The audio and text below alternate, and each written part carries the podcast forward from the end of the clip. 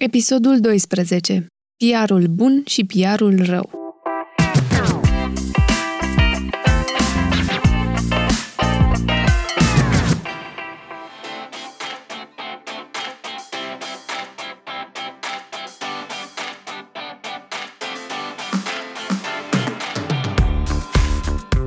De câteva zile am impresia că lucrurile se mișcă într-o direcție bună. Vedem luminița de la capătul tunelului, un vaccin COVID. E posibil să apară foarte curând. În același timp, luminițele de Crăciun au apărut în oraș, cei drept nu peste tot. Și în plus, vedem că aproape toată lumea a început să deschidă sezonul festiv un pic mai devreme anul ăsta. Încă de la finalul lui octombrie am văzut decorațiuni de Crăciun în magazine, iar acum le vezi și prin casele oamenilor, chiar în conferințele de pe Zoom. Dacă tot am vorbit de Crăciun, mi se pare mie sau multe branduri și-au lansat campaniile de sărbători mult mai devreme? Nu că ar fi ceva greșit în asta. După anul ăsta prin care toți am trecut, e bine primită un pic de magie de Crăciun. Disney a făcut una dintre cele mai bune reclame ale sale care se concentrează pe iubirea dintre membrii unei familii și pe nostalgia copilăriei.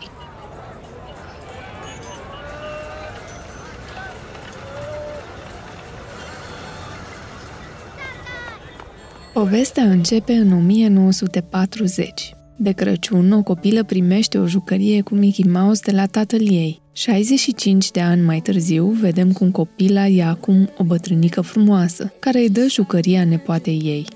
În fiecare an, ele două construiau un glob de hârtie luminos. Câțiva ani mai târziu, nepoata nu mai e interesată de tradițiile de Crăciun, ceea ce o supără pe bunica. Întorcându-se într-o seară acasă, copila zărește urechea jucăriei de pluș ruptă, știind că asta o va întrista pe bunica ei. A doua zi de dimineață, bunica retrăiește povestea copilăriei ei, pentru că sufrageria era plină de globuri de hârtie luminate, făcute chiar de nepoata ei.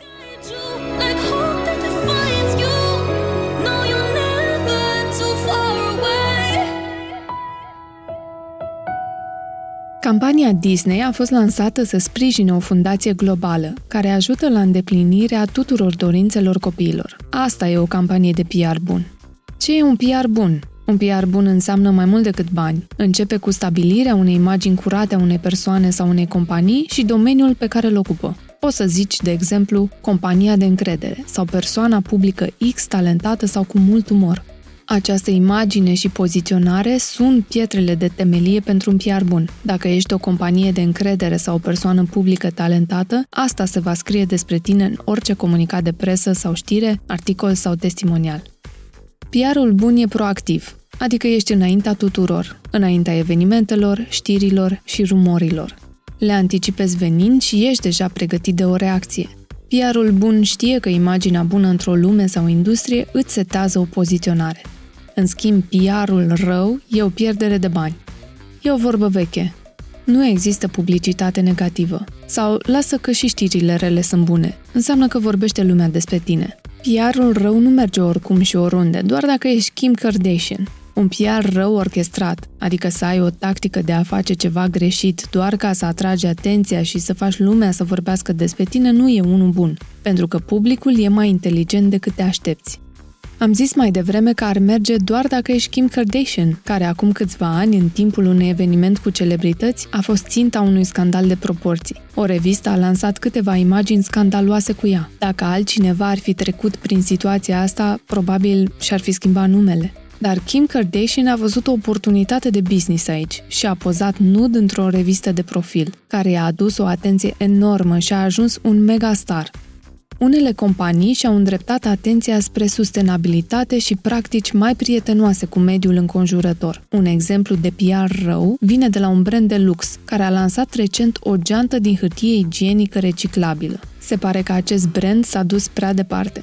Colecția nouă de gențe a acestuia are un produs vedetă, o geantă mică de mână din material reciclabil și microfibre, care e rezistentă la apă și e destul de chic. Însă prețul ei începe de la 600 de lire și ajunge până la 1700 de lire, în funcție de dimensiune. Cum transmiți ideea de sustenabilitate când această geantă costă enorm de mult? Dar nu e un exemplu de PR bun.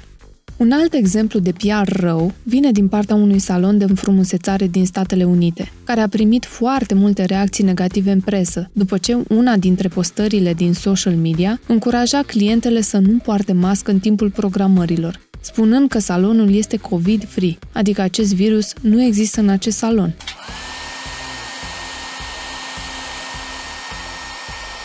Mesajul spunea, fără mască, acceptăm cash și era vizibil și în vitrina salonului, mesaj care a înfuriat clienții existenți. Aceștia și-au manifestat repulsia față de salon, criticând că nu există niciun pic de empatie față de americanii care sunt într-un fel sau altul afectați de acest virus. Cât de simplu e să construiești un mesaj fără să iei în calcul reacțiile posibile, mai ales într-un context sensibil. E atât de ușor încât o acțiune ca asta să-ți afecteze imaginea atât de rău încât să fii nevoit să închizi businessul la un moment dat. Reacțiile vehemente nu se reflectă doar în conversațiile de pe social media sau din presă, care se vor stinge la un moment dat, dar există riscul ca o mare parte din clienți să boicoteze acest demers al salonului, încât să nu-i mai calce pragul, ba mai mult, să încurajeze și pe alți clienți să ia aceeași atitudine. În cele din urmă, tu proprietar de salon o să fii nevoit să închizi businessul pentru că nu te preocupă bunăstarea și sănătatea clienților tăi. Ăsta e un PR rău.